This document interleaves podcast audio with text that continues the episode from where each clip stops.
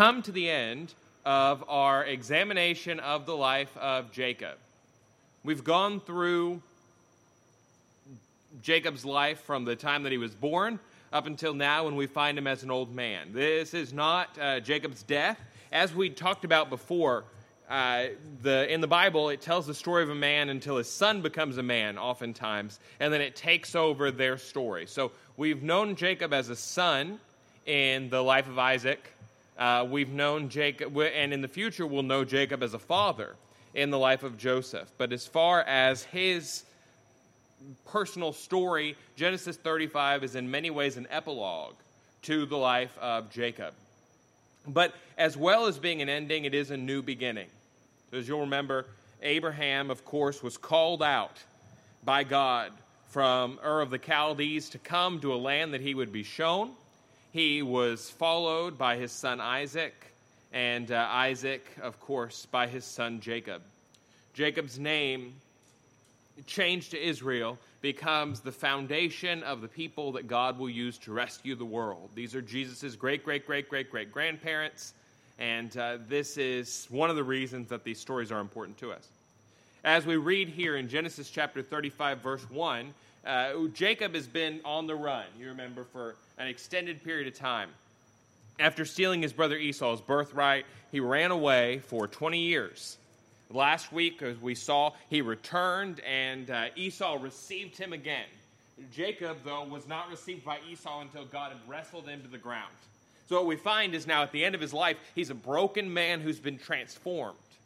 And so, Jacob, who has not been a moral character, who's not been a positive person, who has not been a good example through his entire life, is now changed.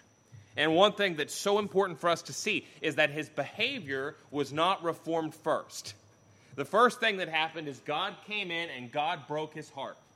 And then when God broke his heart, his behavior changed. Oftentimes we think if we can just cause someone to act differently, you know, if we can put enough pressure on someone's behavior, we can turn them into the kind of person that we'd like them to be.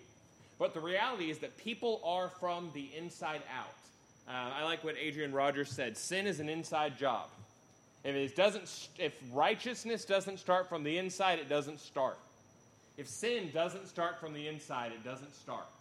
So Jacob has been sinful to the core, and God gave him all these blessings and all these opportunities, and all these good things happened to him, but it didn't make a difference because in his heart he was a rebel. But then finally God came and wrestled him to the ground, and Jacob said and said to him, What's your name? And he said, I'm Jacob, I'm the con man, I'm the supplanter. And God said, You will no more be called Jacob, but Israel, ruled by God, will be your name.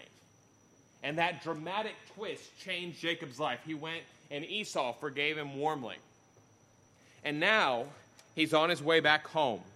We skip over chapter 34. It doesn't fit, in, it doesn't advance the storyline of uh, Jacob. It's kind of a side point, which we'll come back to in the future.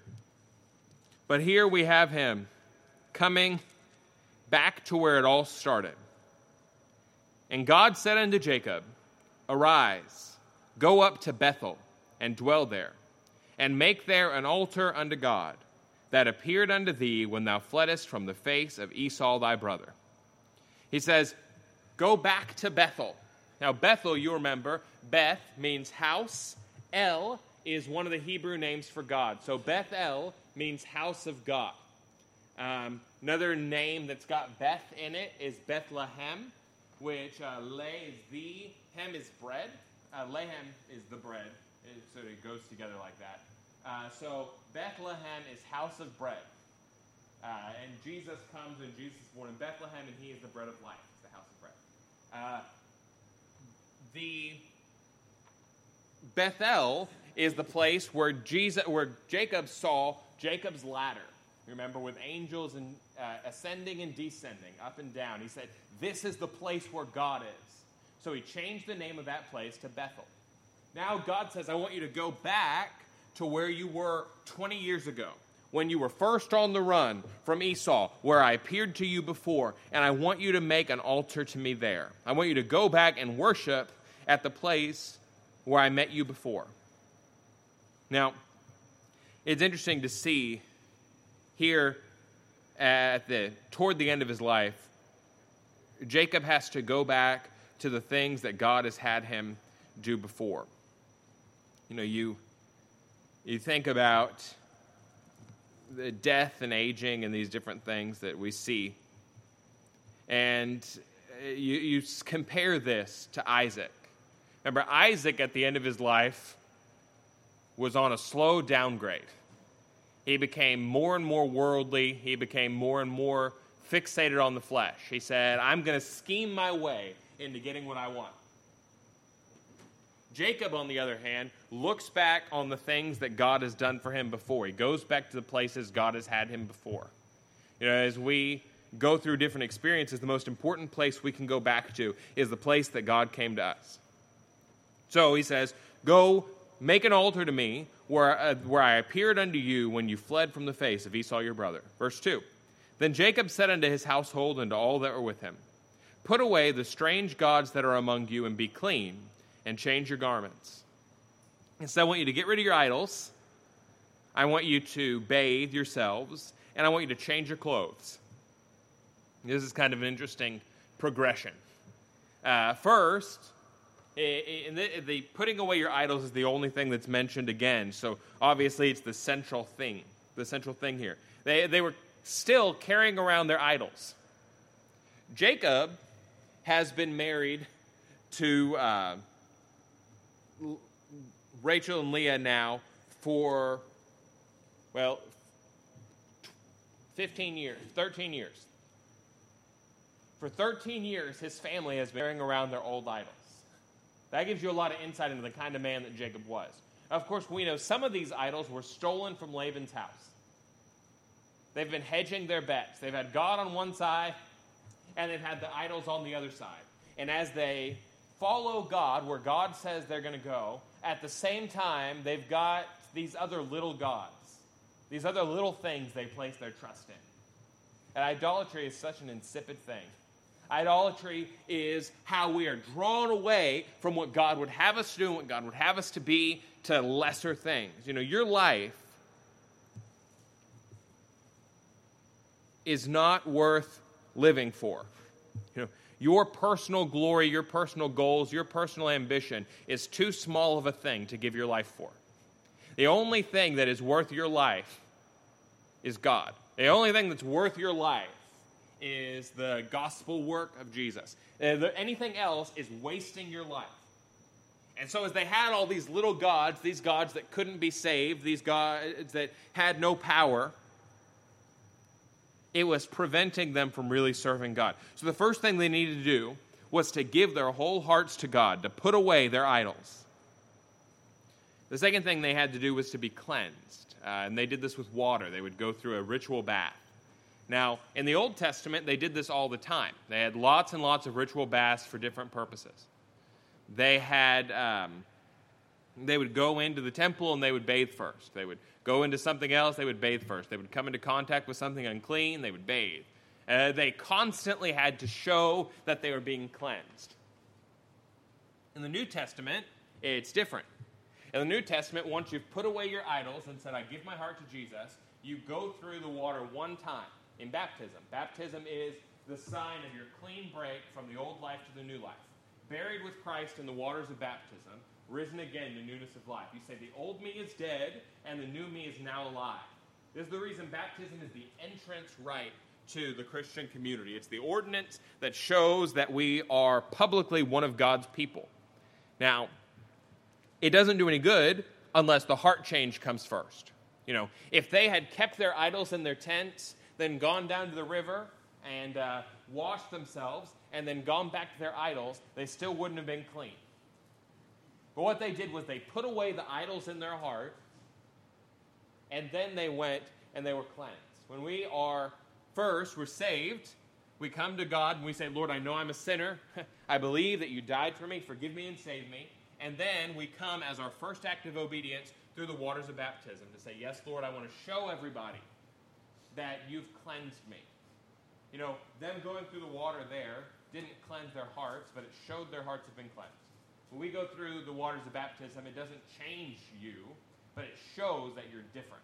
You say, Yes, Lord, I want to be separated. I want to show that the old life that I had, the old rebellion I had, is buried and gone beneath the waters, and I come up clean. And so it, it serves as a figure in that way. And change your garment. Of course, this symbolizes the walking in newness of life. I'm going to be a different kind of person now. The um, put on Christ is the biblical command. In Ephesians, it's spelled out a little further as the armor of God. And put on the helmet of salvation, the shield of faith, and the boots of the gospel of peace, and the belt of truth. Uh, these different items, breastplate of righteousness, the sword of the Spirit. And it's put on Jesus. It says, get rid of your idols in your heart. Show publicly that you've been cleansed. Make a clean break with the old life and then put on new clothes to live in a new way. Right here, we've got this symbolism of Jacob's family becoming new because Jacob has become new, and now he's leading them into this newness of life. So, as we see this, we of course see our own progression of our life. First, salvation, then baptism, then service. That's God's plan. And we, we see one, of course, a major difference in the Old Testament and the New Testament is that in the New Testament we understand because the once for all work of Christ, we just have to do it one time. In the Old Testament, of course, it was an ongoing ritual that showed the deep stain of sin. But we, we understand, of course, that if you try to short circuit God's program, it, it's never going to work. You know, if you try to have baptism without salvation, then it doesn't mean anything. You can go and you can take a bath if you want. You can take a bath in, in front of a lot of people. You can come up here. But if your heart's not different, you're not going to fool God. But in the same vein, if you try to have a life of service, you try to change your garments without following through with baptism, then you're also going to run into problems. You know, if God gives you two instructions, He says, first be baptized, and then go and live for me and you decide that you're going to do one of them and not the other. You say, I'm going to live for you the best I can, but I'm not going to do what you told me to do first. If one of your children tried that, how well would that go? If they said, if you said, okay, I want you to clean your room, and then I want you to uh, go get cleaned up for dinner. And they said, well, I don't really want to clean my room. I'm just going to go get cleaned up for dinner, and then I'm going to eat. You say, Well, I'm trying to do what you told me. So, well, you skip the first thing. And if you start on a wrong foot, if you start on an attitude of rebellion, how do you expect to serve God when you've told him no on the first thing that he's told you to do? And so God here calls us to publicly show a difference, to after we've been saved, to go through the water and show that we are his. And if we're not willing to start well, then there's no way that we're going to finish well. He says, Put away the strange gods that are among you. Throw, give your idols up. Be clean and change your garments. Verse 3, he says, And let us arise and go up to Bethel, and I will make there an altar unto God who answered me in the day of my distress, and was with me in the way that which I went. He says, Once you're new, we'll go to worship. And we'll go and we'll worship the God who answered me in my time of trouble, and who was with me all along. See, that's a marvelous thing about God. Is through this entire time, Jacob had ignored God. Jacob had done things Jacob's way. Jacob had rebelled and fought and done so many wrong things, but God was there. He says he was with me wherever I went. See, God's very, very patient. He's patient with Jacob and he's patient with us. Verse 4 And they gave unto Jacob all the strange gods which were in their hand, and all their earrings which were in their ears, and Jacob hid them under the oak which was by Shechem. So they, he found this large oak tree, uh, terebinth tree, and he buried their idols underneath it. He said, Once and for all, get them out of our sight. And so, this is what we have to do. You know, we've got to make a clean break. They gave Jacob all their different idolatrous things and they buried them. Said, I'm, I'm done with it. I, am not going to. You know, sometimes we flirt with sin. Isn't that right? You know, um, somebody is not good for you. You don't need to talk to them, you don't need to be around them. You say, Well, I'm not going to call them anymore, but I am going to keep their phone number just in case. You, know, you say, we, we, we flirt with bad decisions. And so we, we like to leave a door open. We like to say, No, I am never, ever, ever going to do this again. But then you're right there. And until you bury your idols, you're always going to sneak them back out. You know, as long as you leave that door cracked, it's going to come in. Um, I, I, don't even know how. I don't. I don't even feel like this really needs to be explained. I mean, once you get the, once the, once the camel's nose is in the tent, the whole camel's coming in. The Bible says, "Leave no place for the devil." You know, don't don't. The, as long as we say, "Well, I'm going to go just this far," it's always going to keep on slipping. And so here with their idols, they say, we're going to bury them, we're going to get them out of our sight. With us, with our idols, we want to have Jesus and. When we need to make a clean break, we want to negotiate. When we need to say, you know what, Lord, all these things have been drawing them away from you, or drawing me away from you, and I don't want to have any part of them. When we need to be saying that, instead, we start talking about moderation. Uh, I mean, there are certain areas in which moderation is a good thing. If you uh, have a problem with overeating, you need to learn moderation, not starvation. But if you are, if you've been working in a place where you're being exposed to mercury, and you're getting heavy metals poisoning and it's killing you, you don't say, Well, I really need to cut back on my mercury. I just I don't need to be able I don't need to be getting as much as I've been getting. I need to just to just slow down. You say, I need to cut it out. It's killing me. You don't you don't ever hear anybody talking about moderation in cyanide poisoning.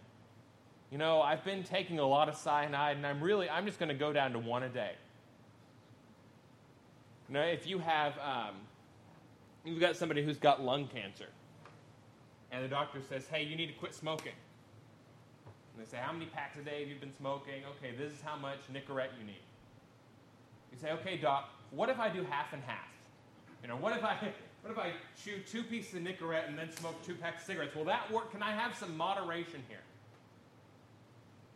If something is killing you, if something is destroying you, you say, I don't want any of it. I need it all gone. It, it, you can imagine if somebody was drowning. And you started to pull them on, pull them on the boat. You know, and you're, you're pulling them up, and you get them uh, halfway in, and they say, Okay, that's far enough. I love the water. Say, How foolish can you be? But God comes, and you've got these idols and these different things, and you know their trouble. You know their trouble the whole way through and you say, okay, well, let me negotiate a little bit.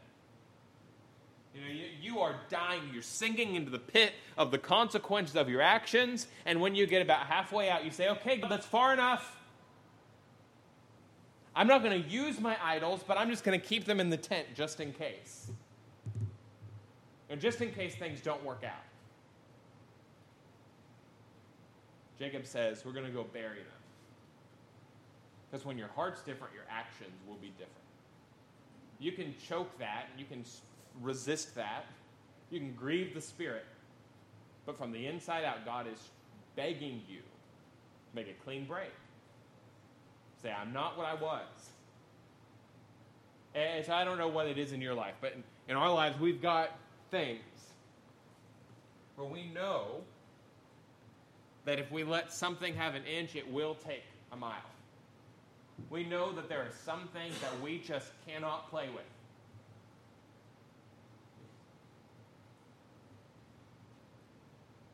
Really, if you think about fire, if you light a small fire in your house, you're going to have a big fire in your house. If you light a small fire in your heart, you're going to have a big fire. You can't control it. It doesn't operate on your terms. That idol is not yours. Now, on the flip side, of course, we see something about idols.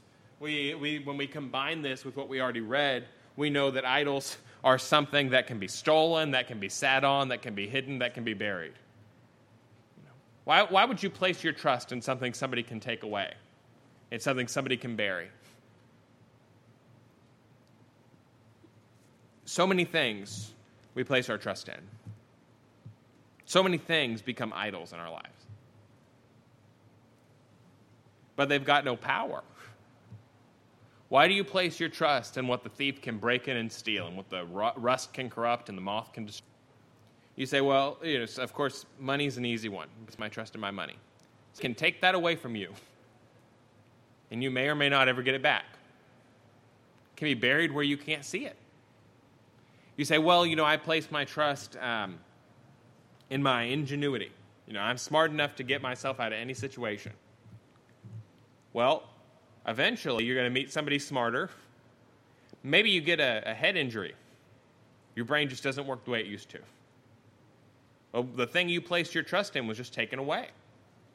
Maybe you place your trust in your friends, your uh, spouse. You say, This is the person that's going to deliver me. They become an idol. Can tell you what, eventually that person will be buried. And that can be taken away, and you cannot grab them back. So the only thing worth placing our trust in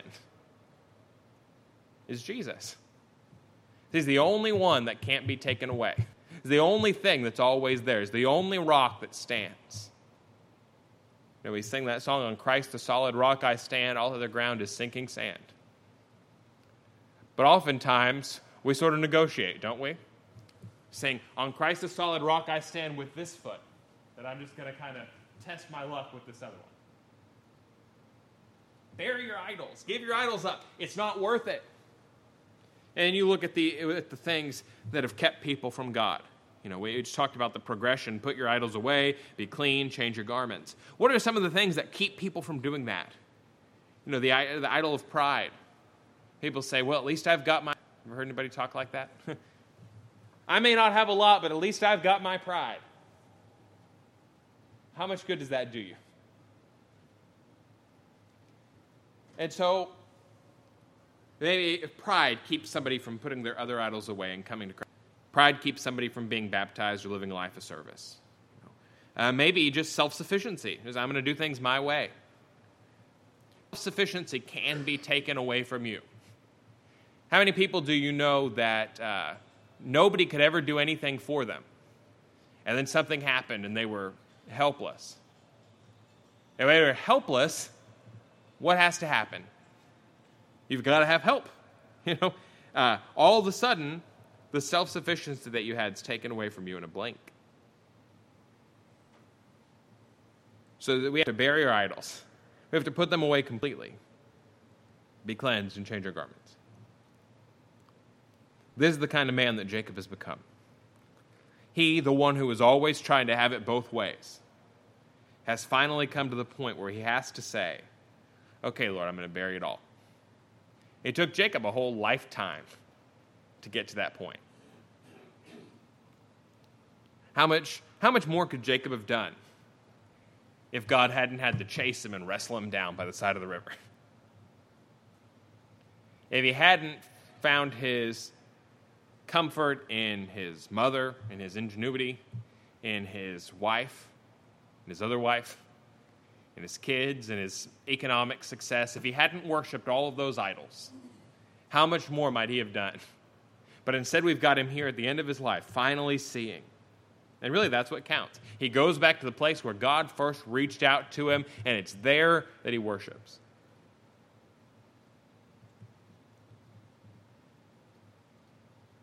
This is kind of interesting. Verse 5 And they journeyed, and the terror of God was upon the cities that were round about them, and they did not pursue after the sons of Jacob. They start traveling back to Bethel. and uh, God puts fear in the hearts of all Jacob's enemies. You know, Jacob has been afraid throughout his whole life. He's been afraid of Esau, he's been afraid of Laban, he's been afraid of everything. But now that he's right with God, you know, the Bible says perfect love casts out fear. Now it's everybody else that's afraid because he walks with God. His circumstances may not really have gotten much better, but he's got peace in his heart. And that's what counts. So, verse 6 So Jacob came to Luz, which is in the land of Canaan. He's back home. That is Bethel. You remember, he changed the name of Luz to Bethel, house of God, and all the people that were with him. And he built there an altar and called the place El Bethel, because there God appeared unto him when he fled from the face of his brother. This is fascinating. He comes back to Bethel, the place that he had named House of God, but he changes the name of it to El Bethel. Say, well, what? What is that? God of the house of God. There's a very important shift that happens with us at some point if we're going to walk in Christian maturity. We have to move from looking for God's hand to looking for God's face. When he came the first time, he said, This is the house of God. This is the place where God's power is manifested. This is what God can do for me. But when he comes back a broken man, he's no longer concerned with the power or the house of God he's concerned with the God of that house. Oftentimes we become consumed with the work of God, with the, the things of God. What we really need to be consumed with is the God of the things. And so Jacob now is a man who comes to the same place, and instead of seeing it as a place, it reminds him of a person. As long as God is to us a magic wand or a genie, we'll never be what we ought to be. But Jacob now pursues God for himself. The reason he can't tolerate idols anymore. As long as you're looking for God as God, God is another quick fix, then he can be one tool among many tools. But when you look at God for himself, you cannot have anything else. No, th- this is something that happens to people at all levels, but in the case of somebody who uh, commits adultery, the, if they were pursuing their spouse for themselves, for this person, then they wouldn't have that temptation to commit adultery, you know, if their heart was fixed on that person. But instead, they, they center everything on themselves. And when they center everything on themselves, they say, What can you do for me? What can you do for me? You know, my uh, wife's not as pretty as she used to be. I'm going to go look for somebody pretty.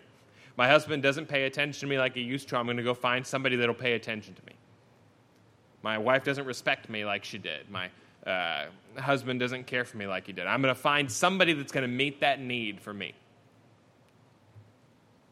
But when you give your heart over,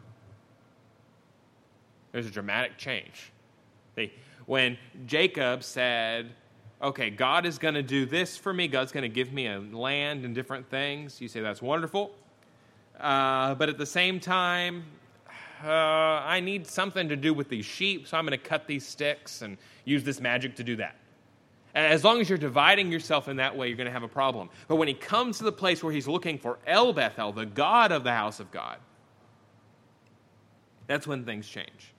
No longer does he need God's Bethel, he doesn't need God's place to seek God's favor.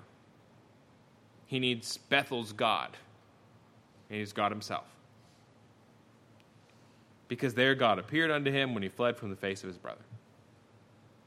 But Deborah, Rebekah's nurse, died, and she was buried beneath Bethel under an oak, and the name of it was called Allon-bachuth.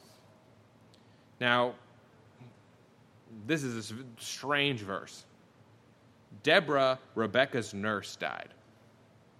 Why is that here? Uh, it's to make a point to you that Rebecca died first. Rebecca had sent her son away and said, You know, when your father dies, I'm going to come for you. But it's 20 years later. His father is still alive, and Rebecca is long dead. Because of the consequences of her sin, because of her misguided love for her son, she never saw her son again. And the only thing he has to stand in her, in her place is, his, is her nurse. And she too dies and is buried. Just another idol. Because he had let his mother's instructions draw him away from God. You know, we can have family members that are idols. If, uh, if somebody, if anybody draws you away from God, any good thing draws you away from the greatest thing. It's an idol. This is a real thing. Um, some of the language that's used in music is uh, idolatrous. You know, the, the I, people say about their boyfriend or their girlfriend or their husband or their wife, you know, I could never live without you. Well, the time may come where you will. That's idolatry. You know, some of it's more uh, flagrant than others. You know, Frank Sinatra said, uh, Fly me to the moon, you are all I long for, all I worship and adore. You know, that, that's pretty bad. That's pretty idolatrous. But we do it in a thousand lesser ways. You know, people say to their loved one, You're the only thing that makes me happy. You give my life meaning. Well, don't say things like that. I hope that's not true. Because if you tie your hopes up in something you can lose, that's an idol. And if your spouse, your husband, your wife loves God, they won't want to draw you away from God. They want to draw closer to God together. That's a very, very important thing. Idolatry is so dangerous. And it sounds so good, doesn't it? You know, sometimes we can use idolatry examples as things that seem uh, seem bad, you know, very obviously bad. When I talk about somebody worshiping their money, you say, "Yeah, that's terrible." But how many people do you know that worship their uh, spouse or their children to the point where their children draws them away from God? Well, what happened to Rebecca when she let her son, her love for her son outweigh her love for God. She lost her son. If you start putting what somebody that you love wants above what God wants, you're ultimately going to end up hurting that person worse. When God's your highest priority, everything else falls into place. When God is not your highest priority, you end up destroying the very things that you're seeking. That's a hard thing but it's proven. You know, we, we see it lived out in the life of Jacob. Idolatry. Who is number one in your life? You say, well, first it's my spouse, or first it's my kids, or first it's me. It's got to be God. And if it's God, everything else falls into place. If it's God, then the things that God says to value become first. You know, the Bible says, Husbands, love your wives as Christ also loved the church and gave himself for it. If you lay, lay your life down for your spouse and your children because God is first, that works much better. But when things get out of whack at that fundamental level of priorities, your whole life is shattered. And it has consequences. The tighter Rebecca tried to hold on to Jacob, at the expense of holding on to God, the faster she lost him. And so, for 20 years of his life, he has not seen his mother, heard from her. He comes home and finds that she's dead, and all he has to bury is her shadow or nurse. That's what happens when we fall into idols. God appeared unto Jacob again when he came out of Paddan Aram and blessed him. And God said unto him, Thy name is Jacob. Thy name shall not be called any more Jacob, but Israel shall be thy name. And he called his name Israel. He re gives the blessing he's given before. And God said unto him, I am God Almighty. Be fruitful and multiply. A nation and a company of nations shall be of thee, and kings shall come out of thy loins. This is very, very interesting when um, where have you heard that kind of language before? Be fruitful and multiply. Where is that? That's in genesis 1 27 and 28 isn't it? I think i've got it here. The genesis 1 27 and 28 here's what god says. So god created man in his own image. In the image of god created he him. Male and female created he them and God blessed them and said, God said unto them, Be fruitful and multiply, and replenish the earth and subdue it, and have dominion over the fish of the sea, and over the fowl of the air, and over every living thing that is on the earth. So then here God comes to Jacob, and God gives Jacob the same blessing that he gave to mankind at the very beginning. In fact, in verse 12, it becomes even more clear. And the land which I gave Abraham and Isaac, to thee will I give it, and to thy seed after thee will I give the land. Remember, in Genesis 1:28, he said, "Be fruitful and multiply and fill the earth and subdue it." In Genesis 35:11, he says, "Be fruitful and multiply. I'm giving you this land to subdue it." Why is it that the blessing that God gave to, Ab- to Adam, he gives to Jacob again? Well, it's because God had decided to use this group of 12 to become a new kind of people. There's two kinds of people in the Old Testament Jews and Gentiles. In some sense, Jacob is then kind of a second Adam. He's supposed to be how God brings out the new people who will change the world, who will, through this land, transform the earth. One thing we find out very quickly is the 12 uh, children, the 12 sons of Jacob fail. They do not become that new humanity who redeems the earth. A faithful remnant comes through in different things. But ultimately, of course, Jesus comes. And Jesus is called the last Adam. He is the new progenitor of the new humanity. And you say, well, what about this blessing? You know, this blessing is given in a slightly different form in the New Testament. I didn't put it uh, on the screen. But let me read to you from Matthew chapter 28. Matthew 20, chapter 28, the Great Commission. These are your marching orders from Jesus. Matthew 28, 19, well, even 18. Jesus came and spoke unto them, saying, All power is given unto me in heaven and in earth. What does that match with? I am God Almighty. Verse 19 Go ye therefore and teach all nations, baptizing them in the name of the Father and of the Son and of the Holy Ghost. What, what does that mean? Go and teach all nations. That means go out and fill the world. Well, the word that says teach all nations means make disciples of. God gave Adam the instruction to fill the earth with people. God gave Jacob the instruction to be fruitful and multiply and fill the land. But God told Christians, under the authority of Jesus, to go out into the world and make disciples, to fill the earth with disciples, to be fruitful and multiply. That's your marching order as a Christian, not to be fruitful and multiply with biological children, but with people brought to Christ. It's the new humanity. Jesus, as the new Adam, is the beginning of a new kind of people. So, just as uh, Jacob was to be fruitful and multiply and fill the earth through his 12 sons, Jesus, through his 12 apostles, as the last Adam, said, I'm going to fill the earth with disciples. And you're a part of that chain. You are a part of that command to be fruitful and multiply. So, what Jacob failed at, Jesus succeeds at. That, back in Genesis 35. And of course, and lo, I will be with you always, even to the end of the age, is uh, the end of the Great Commission. And so here, of course, we see that echo. Another interesting parallel we, will see in just a second. Verse 13. And God went up from him in the place where he talked with him. So God went up, he ascended up. I don't know. It is kind of interesting that after Jesus gave the Great Commission, he ascended up into heaven also. And Jacob set up a pillar in the place where he talked with him, even a pillar of stone, and he poured a drink offering thereon, and he poured oil thereon. He makes this altar. And Jacob called the name of the place where God spoke with him Bethel. He comes and he sets up this altar and he worships.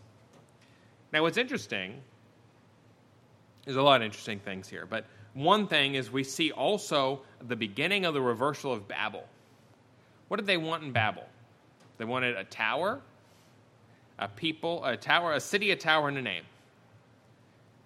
God tells Jacob, You don't need a tower, uh, you've got an altar, or I'm going to come down to you. You don't need, it's not going to be so much a city because kings are going to come from your loins. You're going to have many cities. And as for a name, you shall no longer be called Jacob, but your name will be Israel. See, the things that we try to take by force from God, oftentimes God would give them, and we would follow Him. So, the way the people were scattered at Babel, they begin to be gathered together here. Now, That's not completed. Just like when Jesus gives the Great Commission, it echoes this promise. Just like when Jesus ascends into heaven, it echoes God going up here. What happened uh, seven days after the ascension? Well, Pentecost. What happened at Pentecost? They, they were able to speak all languages. It undid the curse of Babel. So here, what we see Jacob do in a shadow, Jesus does permanently. It's a new beginning. In the end, is a new beginning. The tragedy begins in verse 16. You know, sometimes people say, well, you know, if you just get right with God, everything will be okay, everything else will go okay. The problem is that's not true. In many senses, when you're doing what God wants you to do, some things get harder than they've ever been. You have more problems in some ways than you've ever had. They journeyed from Bethel, and there was but a little way to come to Ephrath. And Rachel travailed, and she had hard labor. Rachel's pregnant and is in labor. And it came to pass, when she was in hard labor, that the midwife said unto her, Fear not, thou shalt have this son also. Says, Don't worry, you're having a child. You're having this son. He's going to be okay. And it came to pass, as her soul was departing, for she died, that she called his name Benoni, means son of my sorrow. Ben means son. Ben, son of my sorrow. But his father called him Benjamin, son of my right hand. And Rachel died and was buried in the way to Ephrath, which is Bethlehem. Buried on the way to Bethlehem. I wish we had time to talk more about that. Rachel dies. And Jacob set a pillar upon her grave. That is the pillar of Rachel's grave unto this day. It gives a list of his 12 sons now in verse 11, uh, verse 21 through 26. We're going to jump down to 27. And Jacob came unto Isaac his father unto Mamre, unto the city of Arba, which is Hebron, where Abraham and Isaac sojourned. It goes back to Hebron. And Hebron is the place where David's going to reign later. And the days of Isaac were 104 score years, 180 years old. And Isaac gave up the ghost and was gathered unto his people being old and full of days, and his sons Esau and Jacob buried him. After all this, Jacob leaves because he's sure Isaac is going to die in no time. But instead, of course, Rachel dies before Jacob does, before Isaac does. All the things that he thought were solid, all the things Jacob thought were true, did not. When God came and got a hold of him, God redefined his